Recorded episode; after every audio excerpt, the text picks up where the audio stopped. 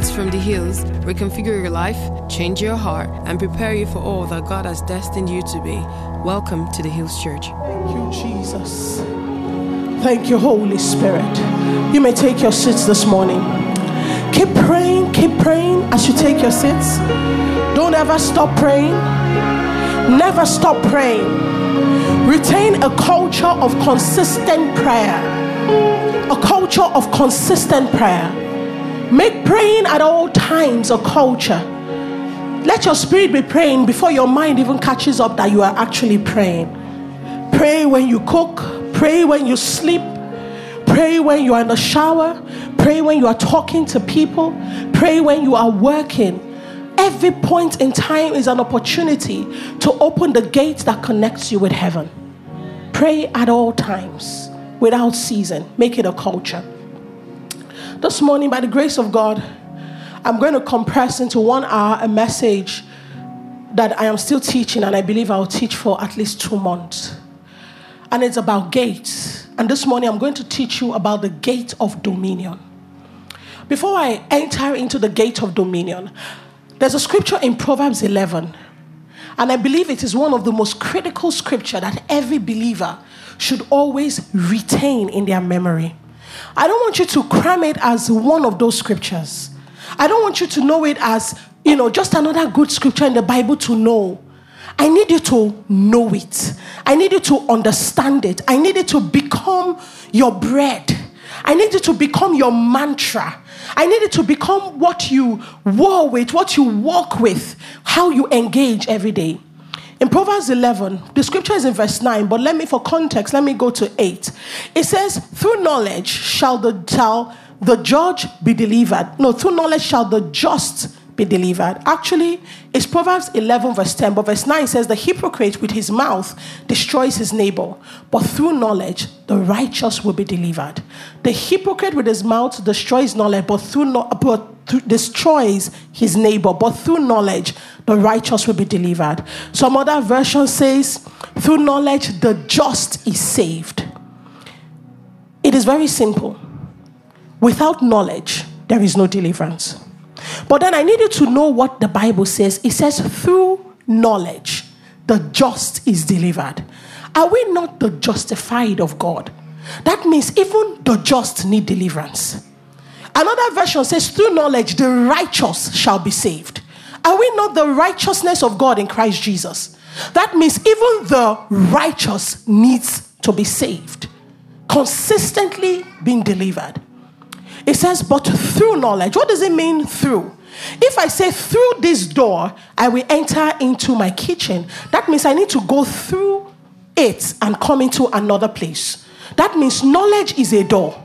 It is the door that you enter through, and when you enter through knowledge, you arrive at the realm and the domain called deliverance.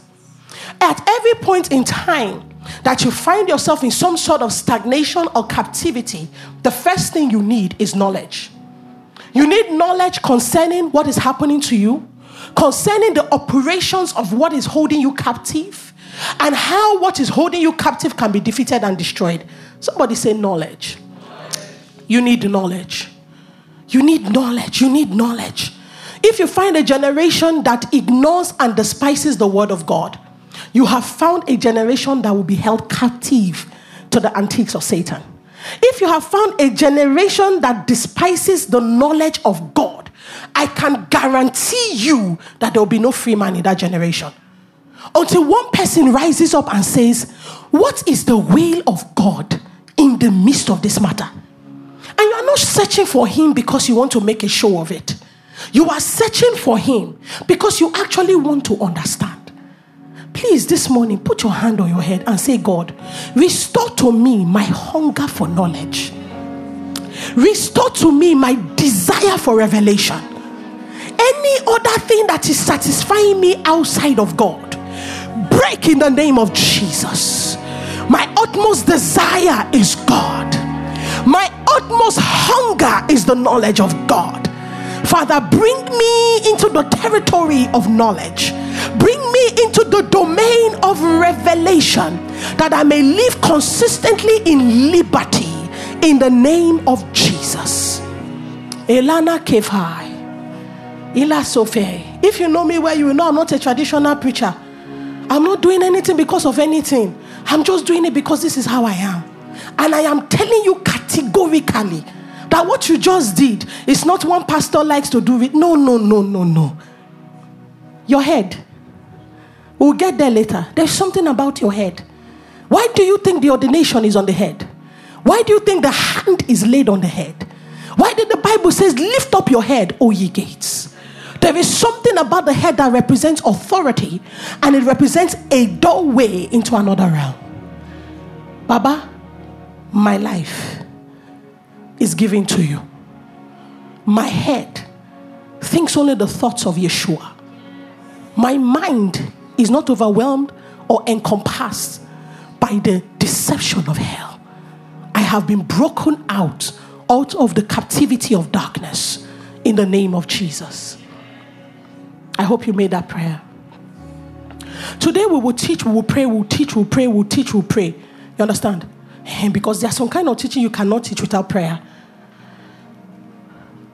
There's a scripture that I like in Genesis. Genesis 1 from verse 26.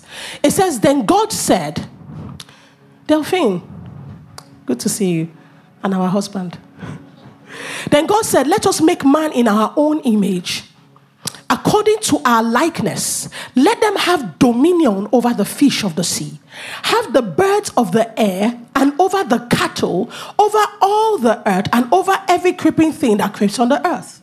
So God created man in his own image, and in the image of God, he created him.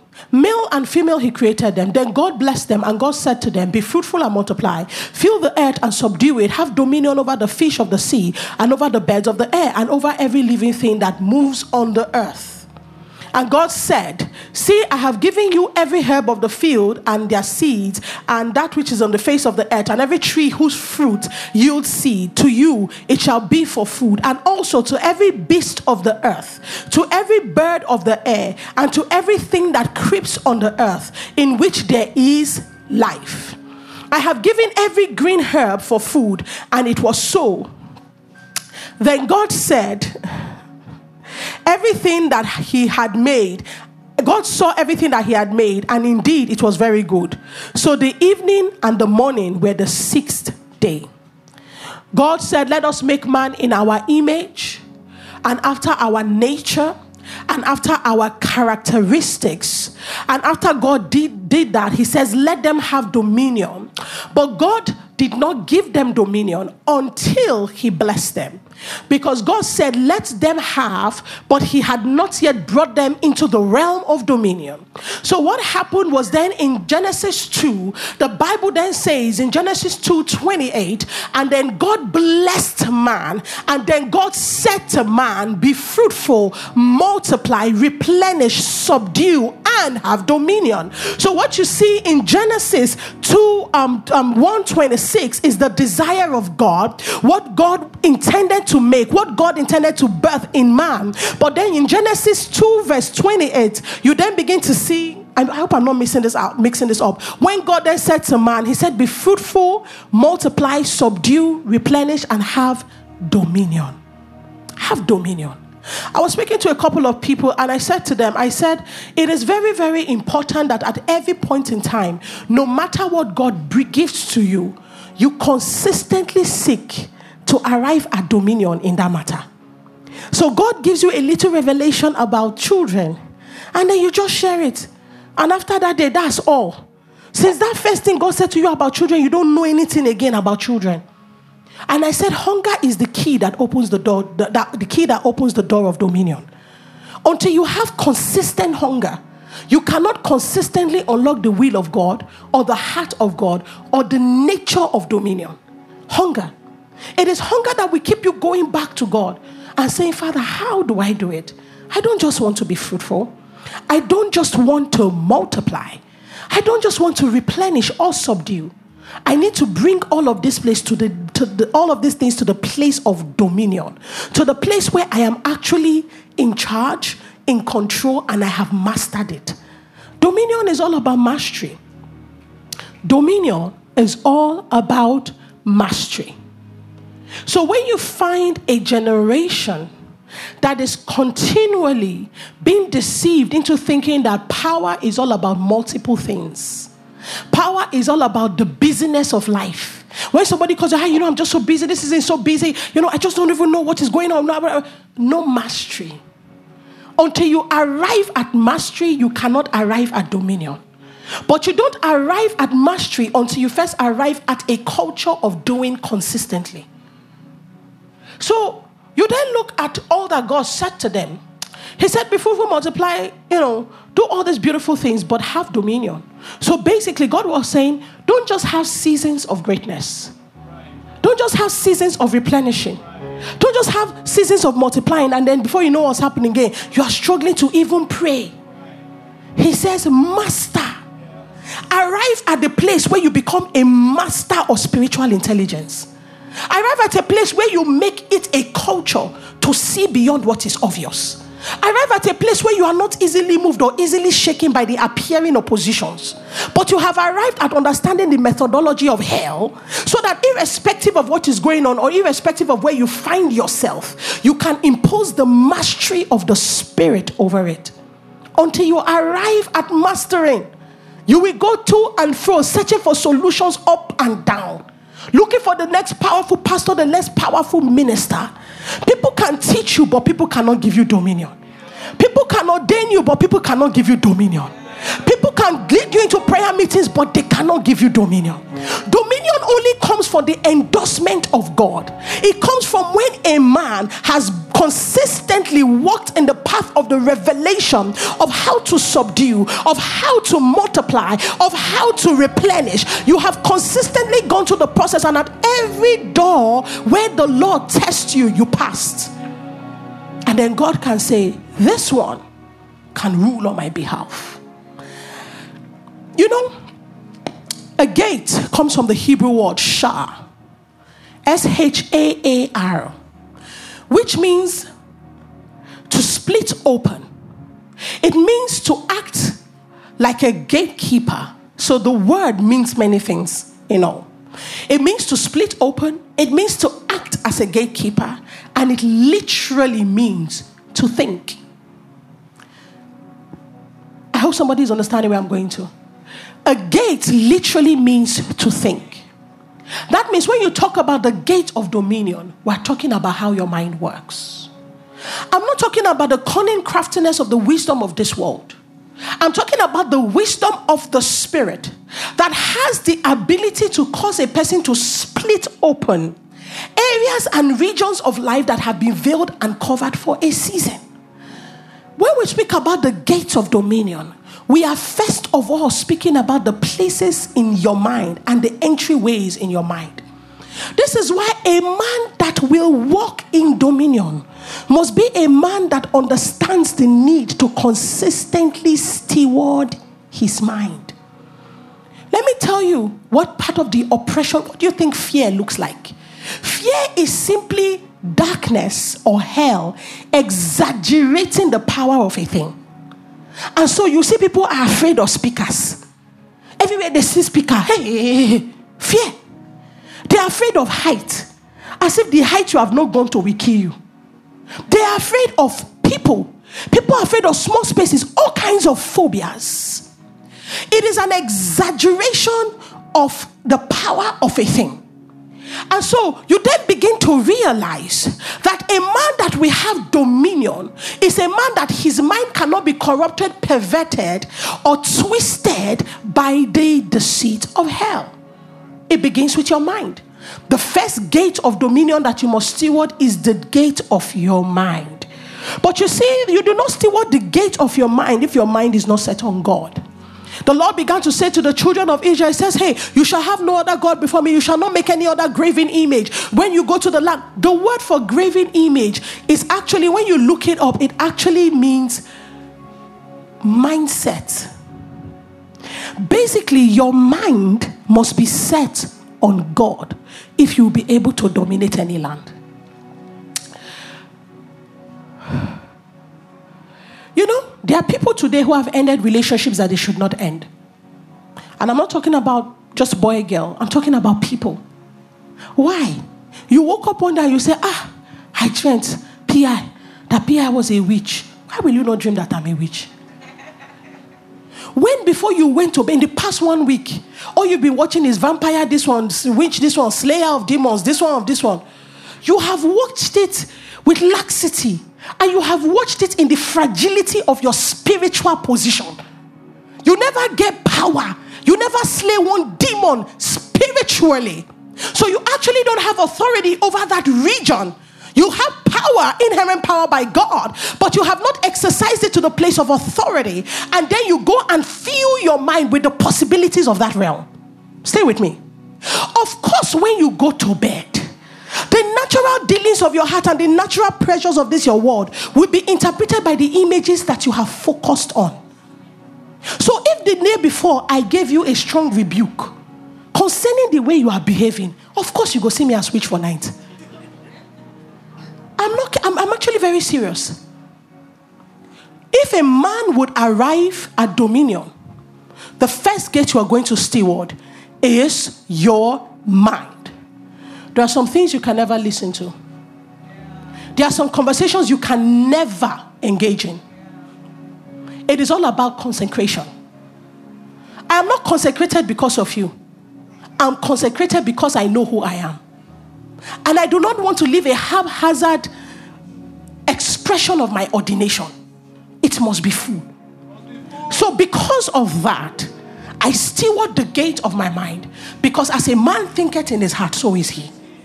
If I consistently believe that demons can jump out of this world, they'll be jumping out to me. So I steward, steward, dele, kalamika, askenfeletiga. Zove, zove, zigadalia. There is a strong line of divide. Past this line is finished between me and you.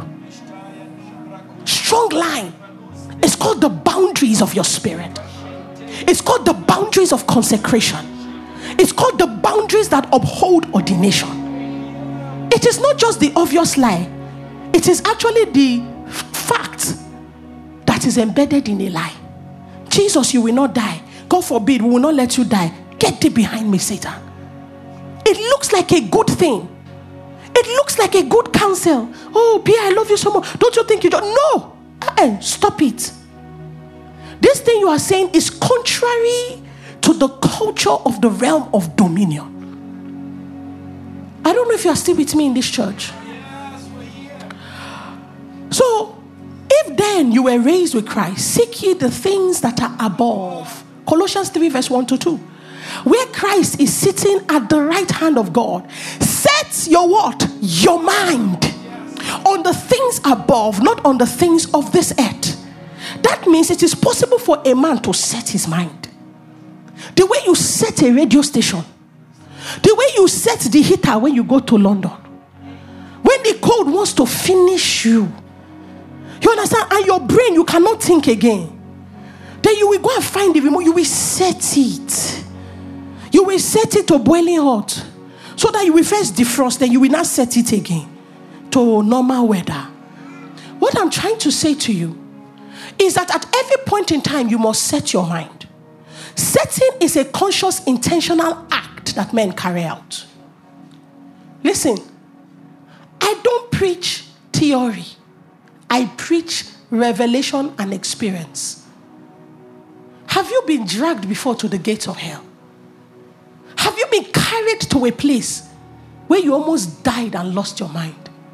And for a split second, you commit considered suicide.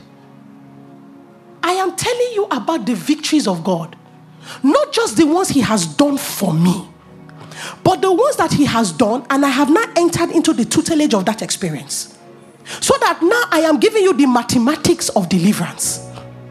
I am telling you how you go from being subjected to the manipulation of darkness and you arrive on the other side of strength and then you master the season and the nature of strength until you arrive at dominating in that area to the point that you can look at the demon that stands at the gate of such oppression and say to it get out. It obeys you. Why? He says paul i know. They now know you. Not that they've heard but they know. To know a person is to know his nature to know the movement of the person, to know the likes, the dislikes, and the power of the person. They know you because the knowledge of you in the realm of spirit is based upon the victories that you have won. Usually, doors and gates are interchanged every time it is speaking about entryway in the Bible. Now, the Hebrew word for door is pethach, P E T H A C, which means to open wide or to loosen. It means to be free from every restriction. It literally means that you have been lifted up into eternity where you are able to see with everlasting eyes. Therefore, I say to you, you become a door of revelation you become a seer of God that sets the captive free from earthly restrictions when you consecrate your door to the Lord. This morning, pray. Kema savekai. Suve veve lida dada. Songrenima kanriga da grenima kozokopai. Baba, I don't just want you to deliver me. I want to be a deliverer after the order of Jesus. Father, I consecrate my heart to you. I consecrate my mind to you. Split open the places in my spirit. Split open the places in my soul. Split open the places in my mind where Satan wants to put a restriction, where Satan wants to say, Gate closed. Father, by the power of the Holy Spirit and the oil of your ordination, break open the gates, open the entryways in my spirit and in my soul, that I will consistently be a transmitter of the positions of your throne in the name of the Lord Jesus. Father, take advantage of my disadvantage and use it to your glory. Take advantage of my weakness and use it for your strength. Take advantage of my brokenness and use it for your power. My God, I consecrate and I dedicate the gates of my being and the gates of my existence unto you. Father, that everywhere that I go, I will open unto men, I will usher them into the fullness of the glory of the capacity that is embedded inside of your throne.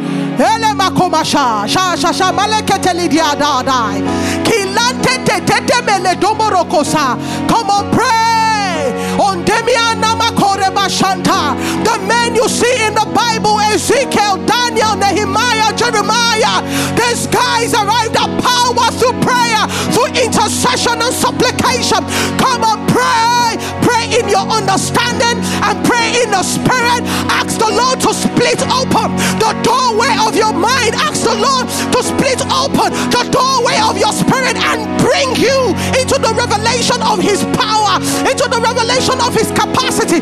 Tell the Lord to split you away from the domain of flesh, from the domain of humanity, and to split you into the realm where Christ is seated in power. Set your mind, set your mind like a radio station. Begin to tune, begin to tune until you arrive at dominion.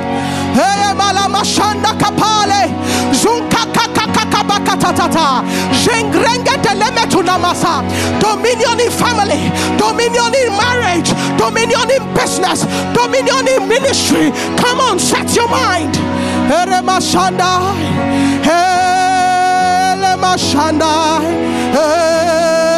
Elemashanda,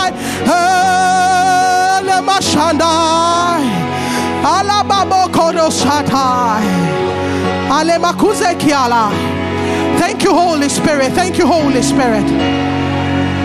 In the name of Jesus. I want you to know that spiritual doors actually exist. If you go to the story of Genesis, when Jacob was running from Laban and he arrived at the land that was formerly called Luz, that became the land called Bethel because Jacob named it Bethel, you begin to see that Jacob in that moment began to interact with a doorway that his grandfather Abraham opened many years ago. And when Abraham arrived at the land, the Bible declares that Abraham erected an altar in that land. Let me tell you something about doorways and gateways in the spirit realm. It is impossible to build or to erect a gateway in the spirit realm without the collaboration of a man with a spirit. So, in the Bible, in Genesis, when they were going to build the Tower of Babel, it required the interaction between the men at that time with demonic spirits because the Bible says they were trying to build a tower that went up to heaven. The heaven it was talking about was the second heaven, not the third heavens. So they were trying to build a structure that facilitated the entry of demonic hosts into the earth. And so it always needs a man. Whenever God wants to make a covenant, he makes it at altars. Whenever men want to open the door to spirit realm, whether the spirit of God, whether angelic hosts, whether the, it, it is even a demonic spirit, what they do is that they erect altars. One of the characteristics of doors is that there is usually a monument raised there. There is usually a monument. For us, Jesus has been killed. So there is no greater sacrifice than Jesus. So, what does it then mean to, mean to raise an altar at the advent of Christ when Christ has already come? It is the altar of prayer, it is the altar of worship, it is the altar of the knowledge of Christ. It is when you arrive at certain locations in life and you pause there and you say, It is almost as though the enemy wants to take me out. It is almost as though the enemy wants to perpetually or permanently cut out my lineage from this earth. And then you arrive at that place and you say, You know what? I want to find Jesus in the midst of this. This is how men raise altars in our time. When you come into the revelation of Christ, in Matthew 16, here is Peter standing with Jesus, and Jesus is having this inquiry session or seeming question and answer session. If you look at it from the eyes of the physical, what you will say is Jesus is just asking them questions, just testing them as if he does not know them. What is all this drama about? But if you look at it through the eyes of the Spirit, you will then realize that what Jesus is actually doing is that Jesus is trying to pull them into a place of power. Why? Because dominion begins with conversation. Please write it down. Dominion begins with conversation. You are given dominion, and dominion is taken away from you by reason of your conversation. How did God bring men into dominion? And God said, does Satan take dominion away from you? Have you considered the fruit? Dominion begins with conversations. I tell people, this is why you must be very, very, very careful about the conversations you have and the conversations you receive. Because you understand that you are a signal station. You are not just going to let anybody come and deposit any message inside you. Imagine if you were the one signaling the whole world to whether there is war, there is no war. You cannot listen to rumors. Why? Because you will go and announce the whole world is about to be taken captive. Germany is rising up against America. And then America will rise up and fight Germany. Are you with me? It, knowing fully well that Jesus said, Our Father who art in heaven, hallowed be thy name, thy will be done on earth as it is in heaven. He says this is what prayer does, is the up and down transmission of signals. So every time a believer stands, you are beaming with signals. Knowing this very well, there are certain you cannot. You have to steward the conversations you receive. Immediately, imagine if immediately the serpent began to speak. Eve said, ah, ah which day you start this one? Wait, thank you, quiet. Me and you be friend. Which day we start to talk? Rubbish. And they said, Adam, imagine this serpent. Just, just look at this thing. Do you know that the whole story would have been different? Mr. Nice Guys can never have dominion. People pleasers can never have dominion. You can be a shooting star that rises for a season, but you will fall. Because at some point, you will always be tested. And you are tested for truth. And truth is not always with agreement with the culture of men. So, people pleasers that want to flow with any culture, any generation, any time, anything that is reigning, you can never have dominion. You will reign for a while, but at some point, it will fizzle out as long as you are not consistently adhering to the principles of truth. So you see that in Genesis 3, here is this conversation between the serpent and Eve. Why? Because Adam and Eve had arrived at the point of a door in the spirit. God blessed them. But God looked at man, God said, It is not good for man to be alone. Remember what I said about good. Good is the Hebrew word for tov. And tov is the inherent ability to reproduce the mind of God through generations. And for whatever seed you bear, to have in itself the inherent ability to continue the process of reproducing God's will. That is the meaning of good. So when God looked at the tree and he saw that the tree had inside of it seed bearing fruit, he said, It is good. Because within the system of the tree operation, he saw that he, God, did not need to step to trees again to now start saying, Tree, comfort, tree, comfort in every generation. As long as that first tree he had had inside of it TY had inside of it the seed bearing system, God did not need to come back to say, Tree, grow. God looked at man and said, It is not good for man to be alone. Please track with me. Remember the first scripture shall not by knowledge a man shall be delivered. And God said it's not good. That means man did not have the inherent capacity to reproduce the goodwill of God upon the earth through generations. So God said it's not good. And then what did God make to make it good? He created the woman. And then Satan looked at the combination of man and woman. And he said, If I don't stop these two, these ones will stand as a gate in the spirit and in the physical. And they will keep reproducing gods on the earth. And if these gods reproduce to the point of dominion, I will be flushed out and my reign will be terminated. So, what did Satan do? After you see the coming of the man and the woman in Genesis 2, the ending of Genesis 2, the next verse, verse in Genesis 3, and the serpent. Let me tell you, every time you arrive at the revelation that helps you to bet a gate or to open a gate in the spirit, what is waiting for you on the other side is the deceit of the serpent. The serpent can smell authority. The serpent can smell dominion. The serpent can smell power and increase. It is almost like an aroma. He sees the possibility of your future and he comes for it even before you know that you're about to break into it. Look at the story of Cain and Abel. The Bible says these two guys had access to God. They came and they offered sacrifice to God. Listen, please, when you hear the Bible, don't hear it like this, hear it like this. I don't know the English to explain what I just said. There is a place where knowledge dwells. There is a place where you hear a thing and it is raised up in your spirit and then you can catch it. We have a, an earthly house, but we have a spiritual house. It is your spiritual house you fill up when you receive the revelation of God. Are we together? So when you hear Cain and Abel, please don't think about Cain and Abel. Think about the Cain and the Abel within you. Think about the two trees in your garden. Think about the two options that are consistently wrestling within you. Should I obey the Lord or should I bend the rule a little? Should I go for his good will or should I try his perfect will? Should I make the sacrifice or should I give him sir and leave the fries? Are you with me? So Cain and Abel, here they are and they offered the sacrifice. Now, I needed to understand that God is consistently coming for the full redemption of man. He's consistently pushing for everything inside of you to enter his fullness.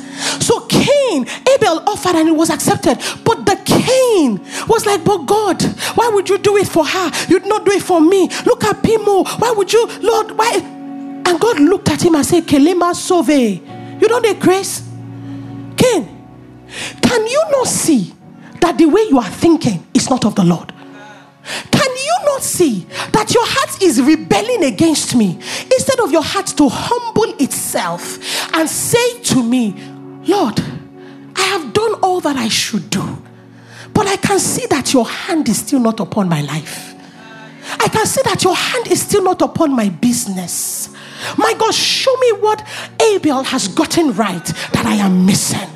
Unlock to me the door of revelation that Abel accessed that I have still not accessed. Lord, give me access to your heart and the knowledge of your ways.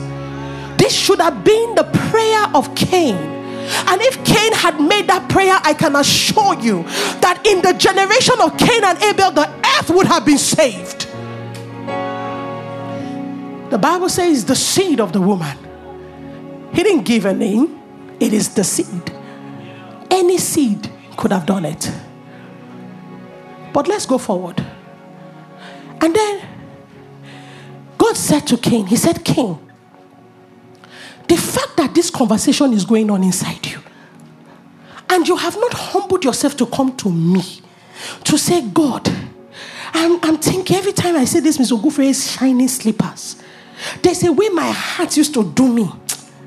And every time I see it, I'm thinking that, babe, am I not worthy of shining slippers?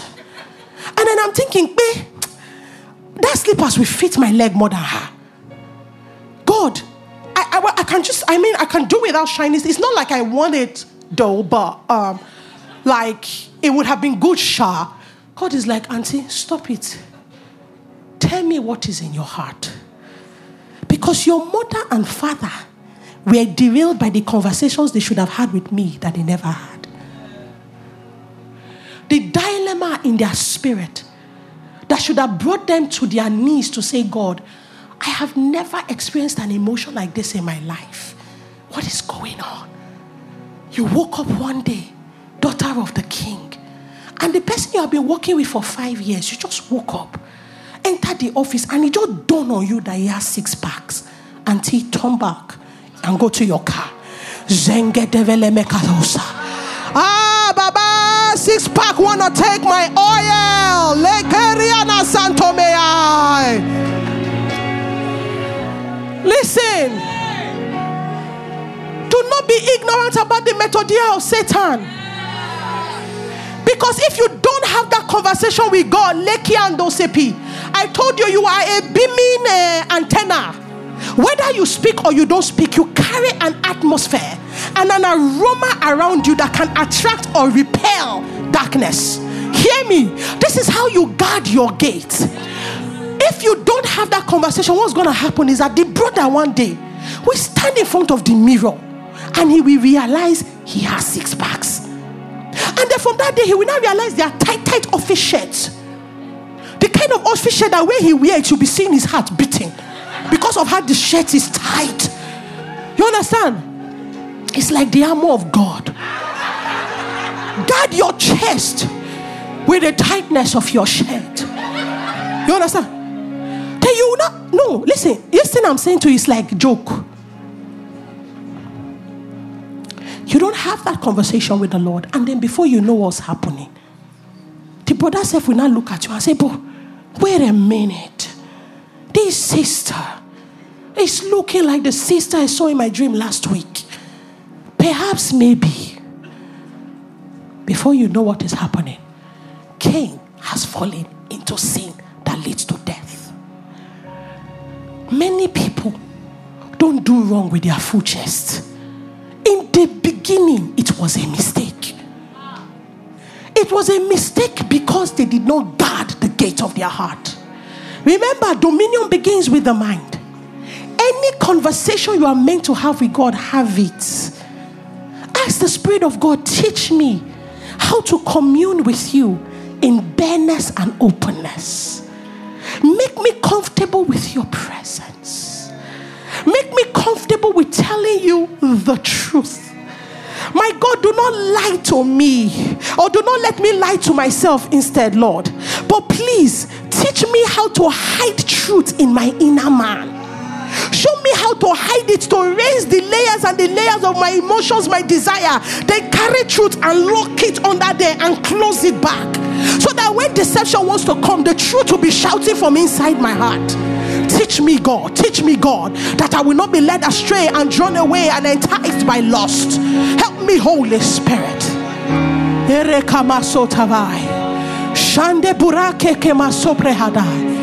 In the name of Jesus. Are you still with me, Ecclesia Hills? Encourage me so that people will give me more time. Ecclesia Hills, come on. Hey.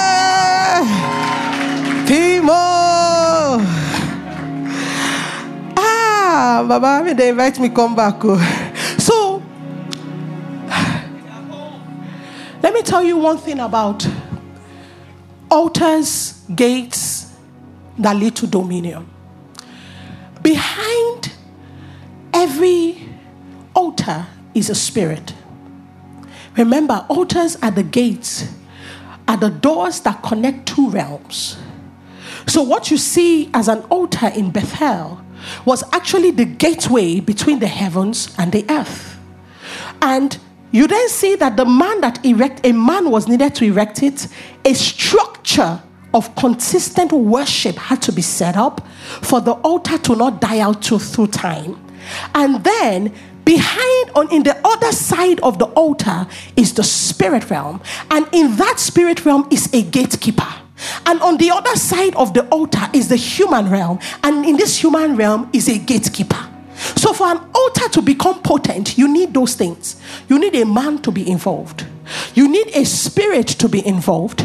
You need the man and the spirit to be the gatekeepers. You need a structure that facilitates that altar consistently through time. And behind every altar, there is a promise that is embedded with it. But if it is a demonic altar, yes, Satan will still give you a promise. Satan gives promises. I think it was the last time I hear. I said, for the kingdom of hell to continually exist, it must have a reward, recognition, and promotion system.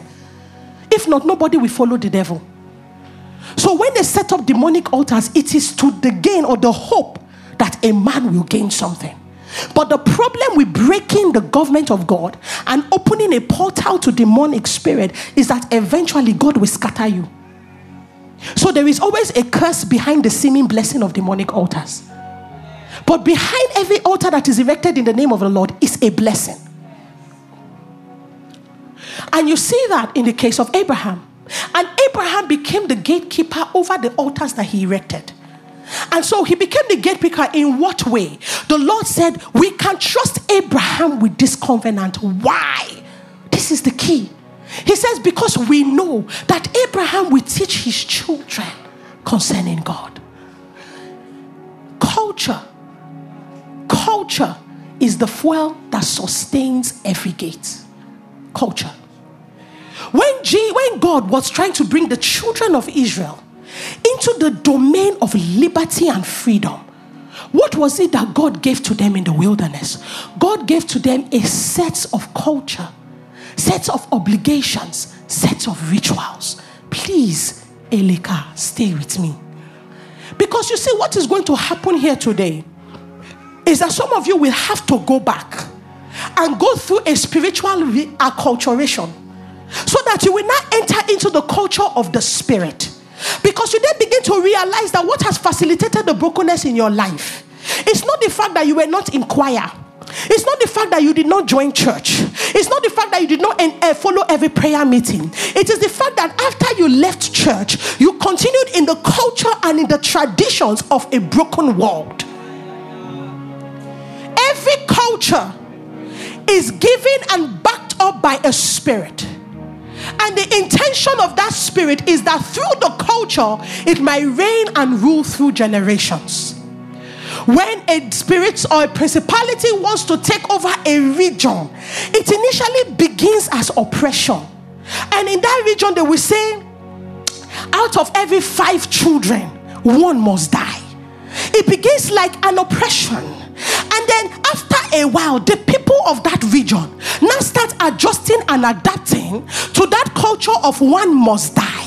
So, how do they do it? Everybody in the house prepares as though it is them that will die. So at the age of 10, everybody must have a will. At the age of 15, everybody must have married and given birth to a child. At the age, because we don't know at 30 somebody dies. So everybody prepares as though they will be the one. And then that generation passes and another generation comes and the generation says that, oh, at the age of 10, I should have written my will. And they write it. Perhaps somebody would have taught that generation why they write it or maybe not. And then a third generation comes and it becomes culture and normal to that generation to write their will at 10 and then the world begins to see the benefit of writing their will at 10 and they now adapt it into the school curriculum that every 10 year old must have a will. And by the fourth generation that deception and captivity has normalized.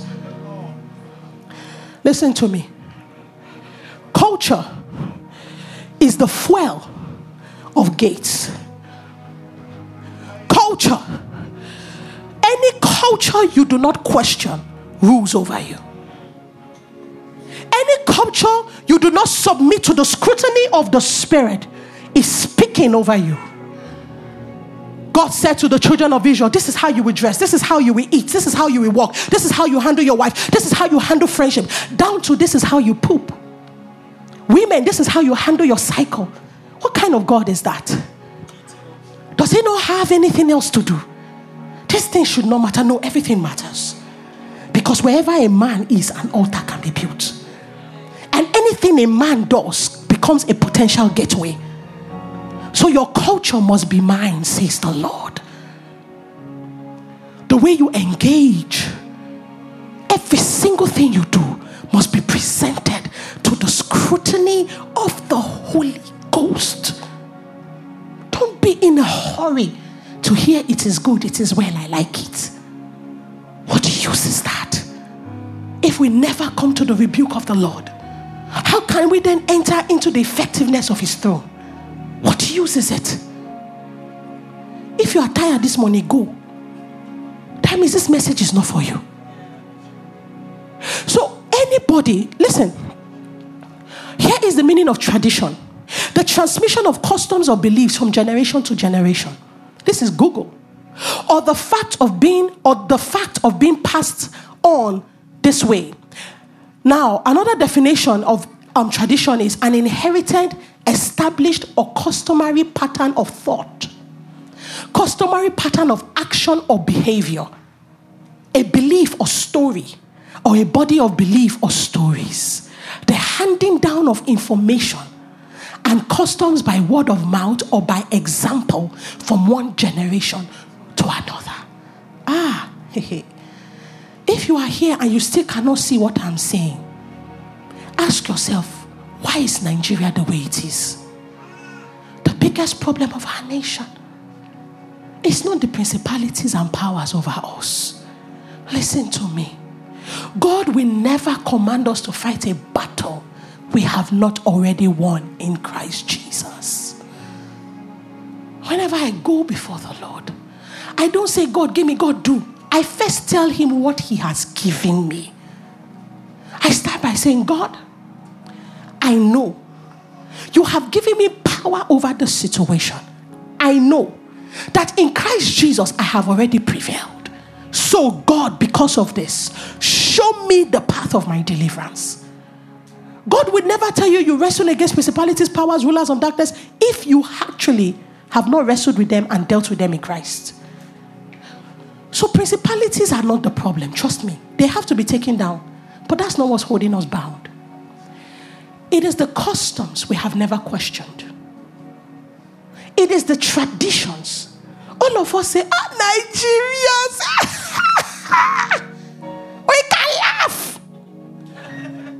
Now that one be our problem. Because when I get to um, Esau, you would understand what I'm saying. Isaac said to Esau, Esau went to Isaac and said, Baba, I'm finished. This dominion was supposed to be mine. According to the right of the firstborn son, I am the one that should carry what David had, um, um, Jacob has just carried. Ale, ale. The Bible says he lifted up his voice and he wept. Hear me. The reason why you sit there where you dare is because you have taught yourself to laugh about the things you should be crying about. Hey, these are my houses, these are my children. Hey, this my child, he can curse person. Hey? You are looking at somebody that will be rejected by men and nations in the future. And you don't see the need to weep. You are looking at a tradition that is slowly forming.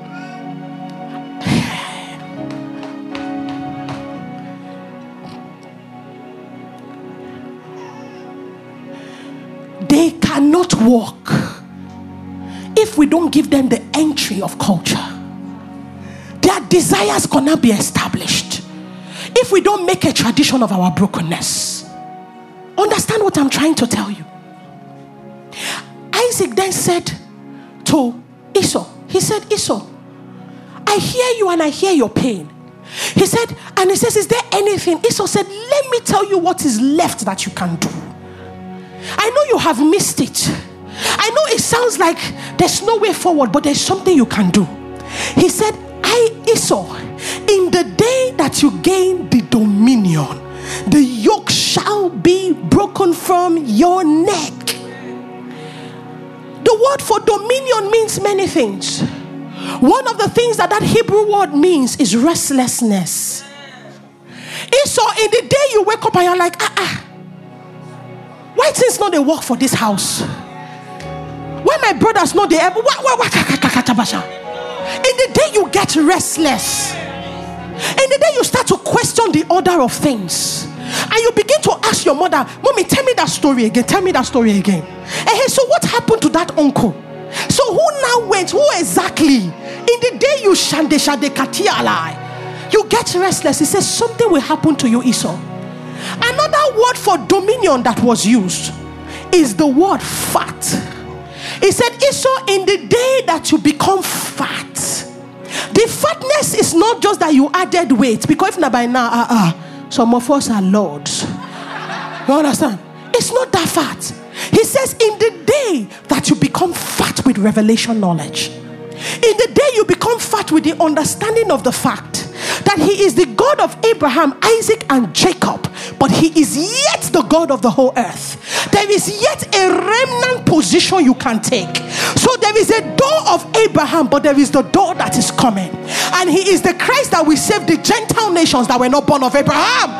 Esau, there is yet another possibility, but you enter that possibility through revelation, the fatness of the knowledge of the possibility of God that He is able to save, save till the end of the earth.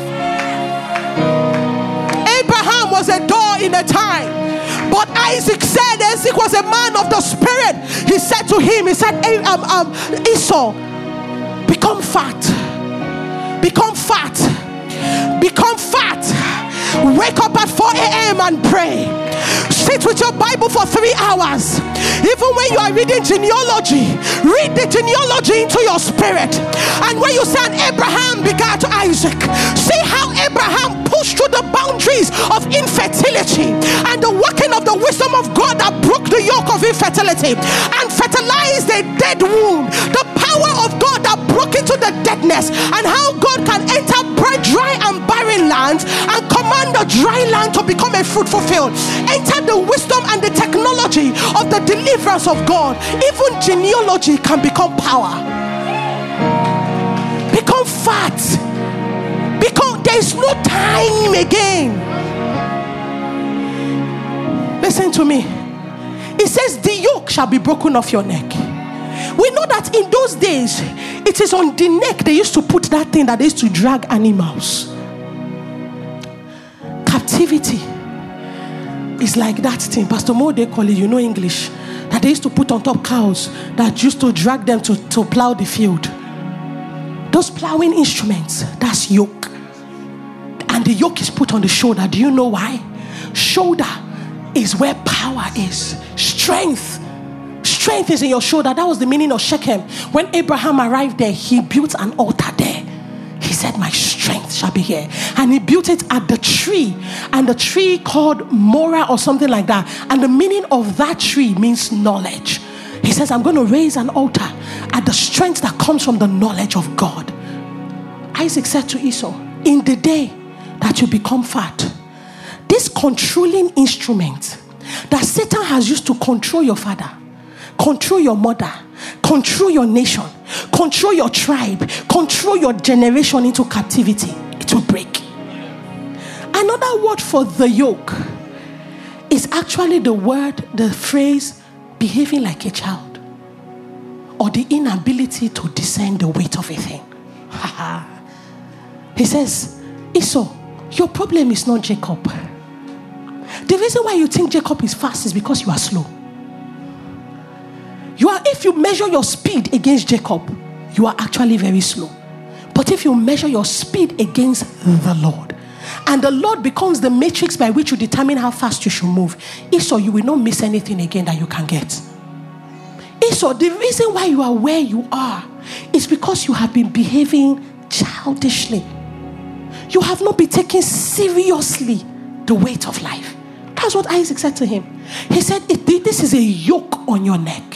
Nigeria, I know that we have many intercessors, but can we together I arrive at a place where we even begin to say, can we change this culture?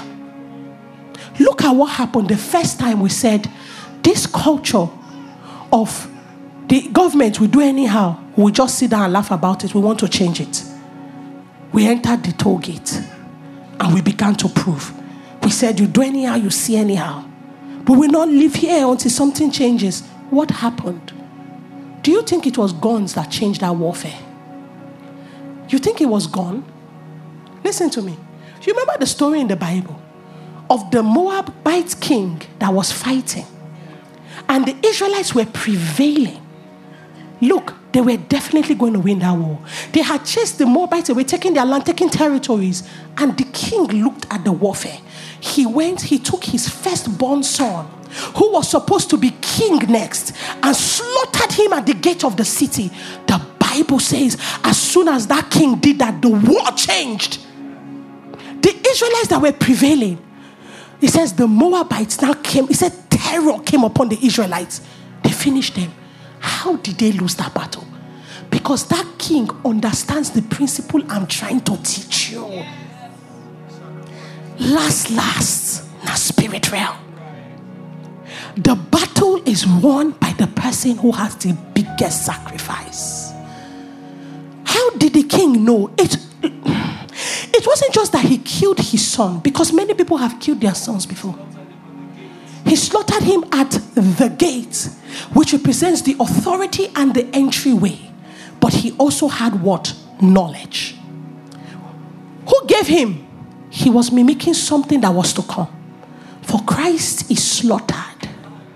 And at the killing of Jesus is the opening of a new gate of dominion that has the ability to save the lost and to pull them into victory.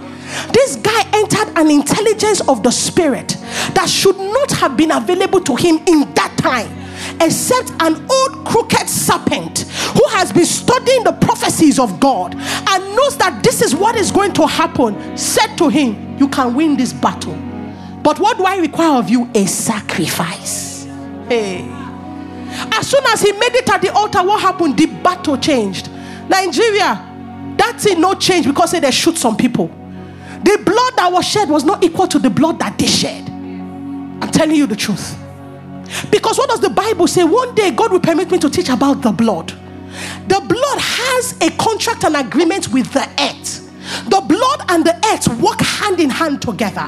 That's why God said to Cain, The earth has opened up to take your brother's blood. The earth is the crucible that receives blood and processes blood and releases it as transcripts through generations.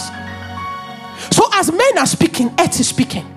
But the voice of the earth is the voice of the blood that it has received. That man reconfigured the earth. See, tomorrow we don't know the terror that was unleashed against the children of Israel. Maybe earthquake just started happening. Darkness just fell upon the children of Israel only. We don't know what happened to the earth, but it brought terror and they lost that battle. Did you not notice how everything changed? One speech only the whole of Nigeria became like 98 year old women. One speech shut the atmosphere. Every zeal, every desire for change, every need to move the nation shut up. The youth that were enthusiastic, everything died in a split second. One speech, and you think it was just words the person said. It's the spirit realm. So every time a generation seeks to redefine culture, an attack always comes. If you're going to enter into dominion, you must know the culture, the culture of liberty, the way liberty works. You don't arrive at dominion absent of your own participation. You must participate. you must make decisions for good. You must decide to hold on. No, so now you must decide to enter into certain virtues. You must decide to enter into certain ways. Paul in First Corinthians 16, verse 5 began to say, After I go through Macedonia, I will come to you. For I will be going through Macedonia. Perhaps I will stay with you a little while, or even send the or spend the winter, so that you can help me on my journey wherever I go. For I do not want to see you now and make only a passing. I hope to spend some time with you if the Lord permits, but I will stay at Ephesus until Pentecost because of a great door for effective work that has opened to me. And there are many who oppose me. Just because you stand at a gate does not mean you will not have opposition. Just because you have entered into a season where the Lord has broken you open into certain kinds of spiritual gifts and capacity and knowledge and possibility doesn't mean you have escaped the manipulation of hell.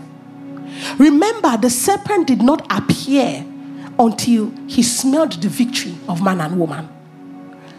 Paul said, There is a great door that has opened to me. The problem is there are many adversaries. The word to me or unto me is actually the Greek word moi, which means uniquely me. So Paul was saying there is a unique door, it is opened uniquely to me. So a man that must arrive at dominion is a man that knows how to discern the changing seasons of his life. So Paul was standing at that place and saying, There is a door, but it is unique to me. There is a unique oil flowing over my life in this season. There is a unique entrance I sense that the Holy Ghost is opening to me in the realms of dreams and visions. There is a unique anointing for psalming that is coming to me. Wow, wow, wow, wow, wow, wow, wow. There's a unique anointing for children and for business management that I see coming upon me. He says, It is a door that is unique to me. What can possibly change the potential of unique openings is culture. So God opens a unique way to you. And then culture says to you, No, this is how we do it, this is how we like it. Many people have lost doors that God opened to them for the next level of power and dominion in their lives. They lost it because it did not fit into what you were used to. It takes prayer, intercession, and the overwhelming effort of the Holy Ghost to make a man give in willingly to vulnerable situations. It is not normal. You cannot give in to vulnerability normally. Because from the moment that man sinned and fell, the first thing that Adam did was he, he carried cloth to cover himself. So the effect of the sin is you naturally want to be protected from your brother and protected from God. They shielded themselves from each other and shielded themselves from God. The natural order of humanity, broken humanity, is that you must not know me you cannot see me finish. Hiding. Even husbands and wives, ah, you cannot see me finish. They'll just open small place, just small hole in the garment they sew for themselves. Just a small space enough for sex, small space enough for let's talk about money, let's talk about the children. That's all. What ails you? What troubles you? What oil are you carrying? What makes you successful? My husband, how do you do what you do? Show me. Hide, hide, hide, hide. Last, last, see where we did. So, culture then becomes what makes it impossible for us to enter into the unique doors that God opens to us. He says there are many adversaries. And, you know, the word adversary is the Greek word antikema, and it's from two words, anti and kema. The word anti means against, and the word kema means to lie. So it wasn't like lying against you. That is one of the meanings, which is the literal meaning of adversary, the one that goes to the courts of heaven to lie, to raise accusations against you. But it is also, it is lying around. Do not be quick to promote or talk about the successes of your life until you have arrived at mastery and mastery has led you to dominion. Because anything you announce before you have dominated it can be taken away from you. Why? Because around every open door is the adversary. This was what God said to Cain Cain, there is the possibility of redemption for you. He says, but sin is lying around at your door. Now it says, and its desire is to do what? To have you. The Hebrew word for desire that was used there is the same word that was used for a man desiring a woman and a woman desiring a man. God was actually saying, Sin wants to have intercourse with you. Sin wants to join itself to you and give birth to children through you. Sin wants to propagate his desires from you through you. Cain, be careful. If you don't watch this state of your mind, if you don't watch this your unrepentant heart, if you don't watch this hardness of your spirit, you will become the what do they call those people that carry children for people? You will become the surrogate for sin. You will carry its baby and you will give birth to it. Guess what happened? Cain actually became sin's surrogate.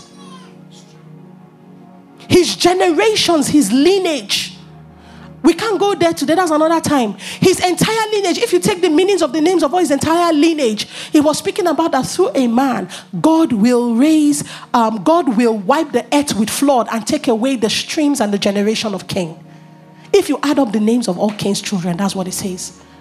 So his entire generation was born unto sin. God is saying that you are standing at the gate of possible power you are standing at the gate where you can break out and you can enter into another level of life and living.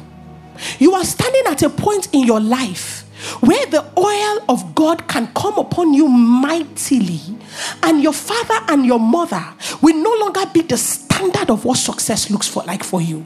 But you will now climb that um, uh, stage and you will climb into the ladder of what your unique success looks like. But you will not only enter there, but you cannot define for another generation what the culture of God-like success looks like. He says you are standing, you are standing at the very moment that will define you for all generation. But there is sin crouching lying right at the entryway to your soul. And its desire is to have intercourse with you. And that which the Lord has placed inside of you as your innate ability to propagate God on the earth, Satan wants to pervert it and propagate darkness through you all over the earth so that you will not lose your giftings and talents, you will not lose your business, you will not lose your influence. No, the only problem is that what those things will birth will not carry the life of God inside of it, and it will not birth life in the generations to come. The sin is not going to take away your womb, the sin is just going to fertilize it with a corrupt seed and make you birth other kinds of children that will rebel against God.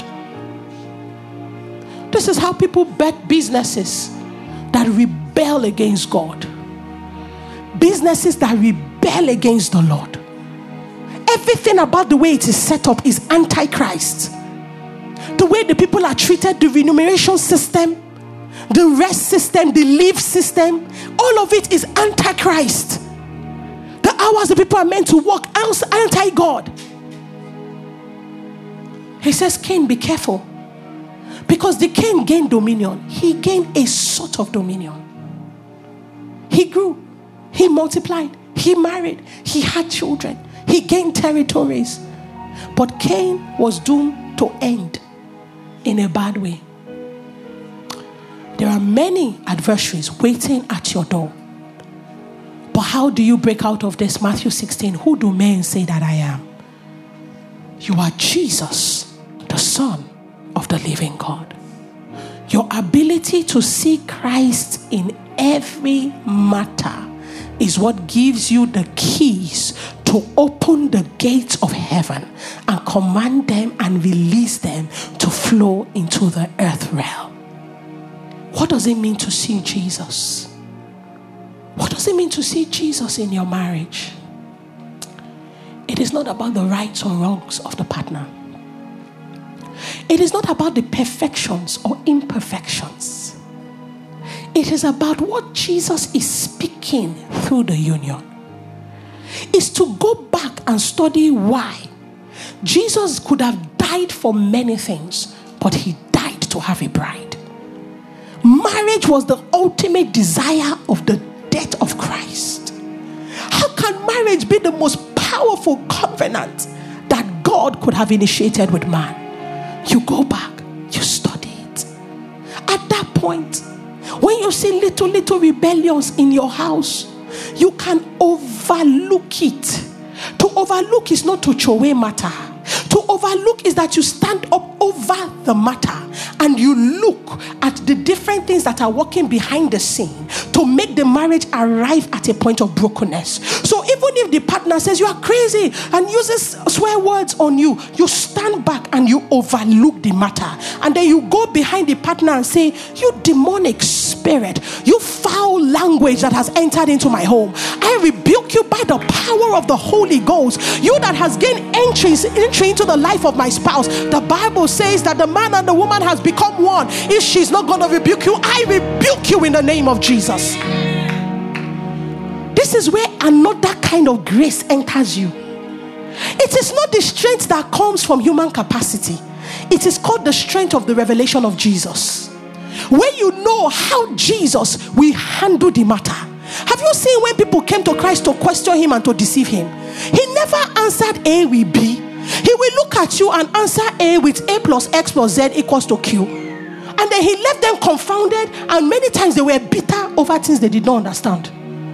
Why? Because as soon as they were opening a broken gate of human wisdom, Christ will shut the door and open the gate of the revelation of God. You must know how to shut doors if you will be a door opener and a doorkeeper. The Bible was speaking now that we are married in the book of Proverbs. He says, For don't you know that when a partner goes down to the house of a strange woman or a strange man, because we talk about strange women, you will see a whole banner conference, we must defeat the strange woman. Banner. And 50,000 women we gather. Strange women, strange women, strange women, strange women. Die, fire. They are strange men. Strange men. Speaking all kinds of things, releasing floods of temptation to lure away women whose hearts are not locked into God. He says, when a partner goes down to the house of a stranger, he said, Don't you know that therein lies the gates of hell and the spirit of the dead are there? Whenever fornication enters a home, it is not just that, how dare you? You went to Cynthia. Auntie, calm down. Cynthia, not be your problem. The problem when big past Cynthia, now you they fight now. Because the gates of hell have literally opened over your home. And he says, Don't you know that the spirits of the dead are there? But how can you shut such a gate? He said in the book of Revelation, He said, I have the key of David. He says, Whatsoever door I shut shall be shut, whatsoever door I open shall be open. He says, I saw an angel coming down with the keys of death and hell Hades in his hand. Don't you understand that the master you serve is the gatekeeper over every gate and he has dominion over every realm? The level to which you see the power of God is determined to the level to which you are willing to expand your spirit to accommodate the revelation of God. The problem is accommodation. We are too weak to accommodate Christ. That's the problem. We are unwilling to accommodate Jesus. Unwilling to accommodate Jesus. Because the knowledge of Christ contends against the knowledge of our humanity. The knowledge of Christ contains the knowledge of our tradition. Pray, Baba, open me up. Listen, this is how I pray. You say you will never give me more than I can handle. So if you have given me this, that means there is another ability to handle this that I don't yet know. Reveal myself to me. Reveal myself to me. The next level of my capacity, the next level of my ability. Show it to me, Jesus. Open me up, expand my spirit. Give my mind the ability to understand the technology of the redemption that is in Christ Jesus. Do not let me only cry to God, but Baba, show me how to journey with you.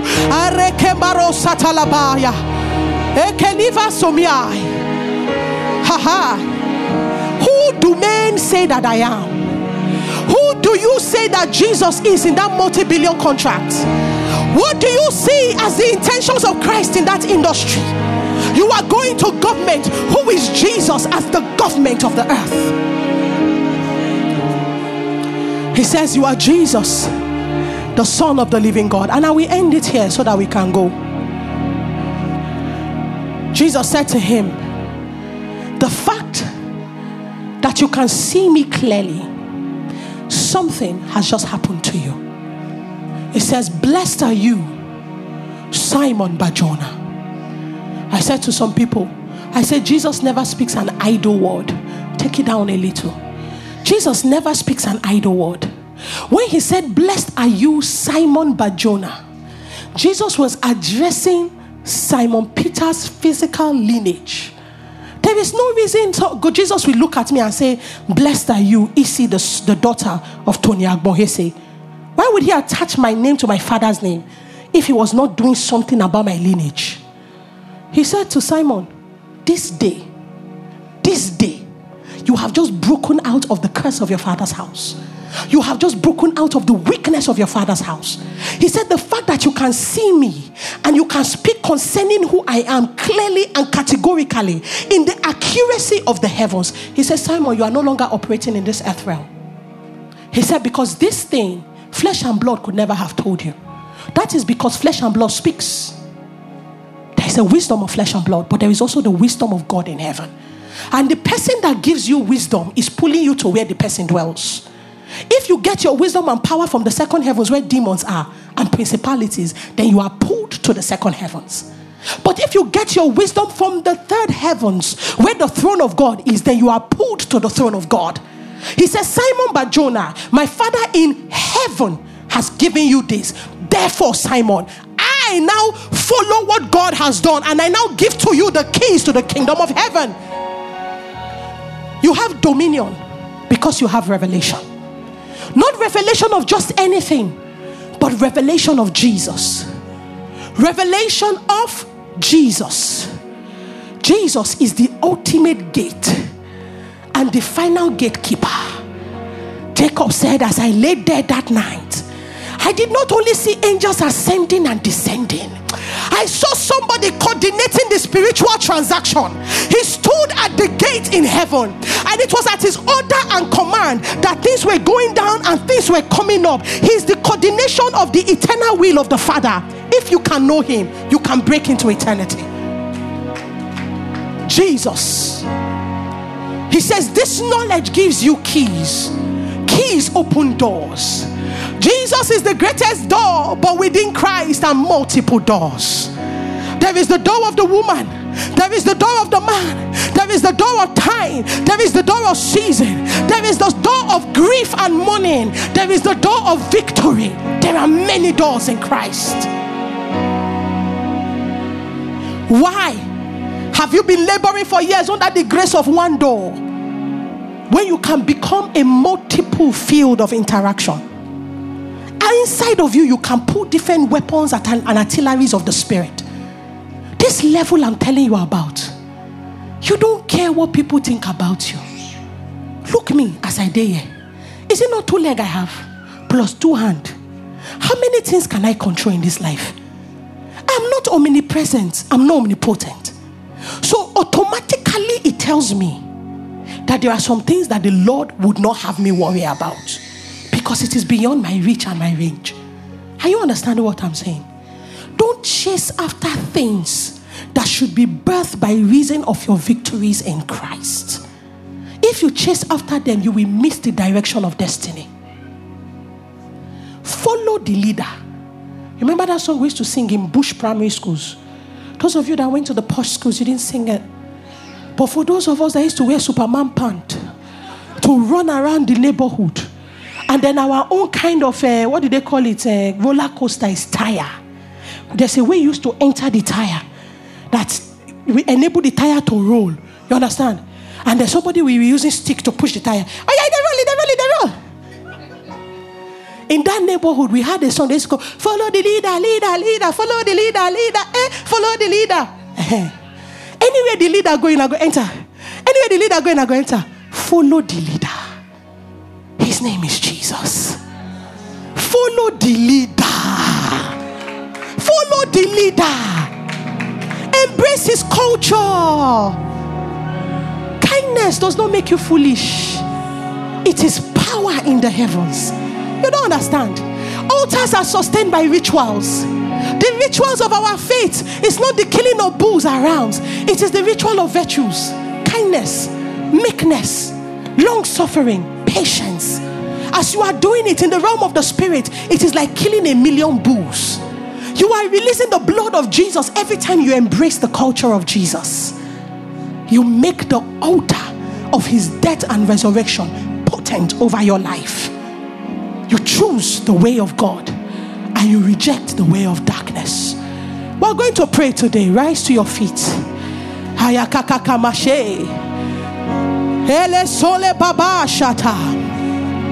In Psalms 24 from verse 1, it said, Hey, Shada Barakasa. He says, The earth is the Lord's and the fullness thereof, the world and they that dwell in it. He says, For he had founded it upon the seas and established it upon the floods. Who shall ascend into the hill of the Lord? Or who shall stand in his holy place? He that had, number one, clean hands. Your hands speak about your works your hands speak about your buildings. Your works hands speak about your warfares. Today, I want you to present your hand before God. I want you to begin to say, Lord, I come to reconsecrate myself to you. Because I recognize by reason of your teaching that even as a man, I am a gateway and an entering. I consecrate my life and the works of my hands to you. Father, I say that in the name of Jesus if there be anything in the past that I have orchestrated that is not of your will, today I renounce it by the blood of Jesus. I consecrate the hands of my ministry to you. I consecrate the hands of my marriage to you. I consecrate the hands of my motherhood to you. I consecrate the hands of my business and business engagements to you. Father, may I not walk and war outside of the boundaries of grace. Come on, pray. Pray, pray, pray, pray, pray. Somebody's life is about to change. Today, in my prayer group, I read to them the book of, uh, uh, uh of Daniel and Daniel chapter 9. When Daniel began to pray because in Exodus, God had said that the curse and the oath will continue until a generation can rise up that will repent and repent not only for their transgressions but the transgression of their fathers. Daniel prayed. He prayed a quality prayer that was based on revelation. He says, I prayed according to what I saw written in the volume of the books. Don't just speak in tongues, don't pray mindless prayers. Enter into revelation. Let your prayer point be shooting out of the knowledge you have received today. Oh, Shanta Perakasata, the culture of my engagement, the way that I sign contracts, the way that I enter into relationships with people. Baba, have mercy on me. Put Daniel 9 on the screen because we are going to leave this room with victory this morning. We are going to leave this room scattering some altars. We are going to leave this room opening gates in the spirit realm. Give me Daniel chapter 9. Come on, come on. Thanks for listening to this message from the Hills Church. Our mission is to love people, connect with family, and touch the world. Learn more on our website at www.ecclesiahills.org or email us at hello at ecclesiahills.org.